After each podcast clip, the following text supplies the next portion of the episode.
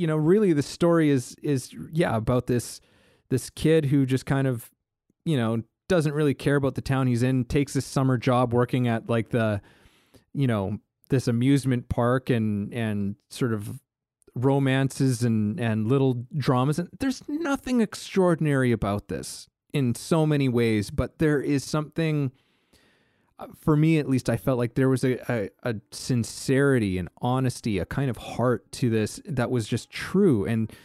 And being able to watch that and connect with it, to connect to what is actually very ordinary of, you know, a kid getting a summer job at an amusement park, you know, like what, you know, and just the relationships that, you know, you had, friendships and whatever. These are all things that we can relate to on, like, or at least a good number of things. Most of us can relate to these things and have experienced a lot of these things, but we don't. There's something about when a film that says like, this is special, you know, like there's something about this ordinary shit that we all go through that's fucking special. Yeah. You know, like, and like how often do we think of those events, like the same kinds of events in our lives with that same kind of reverence?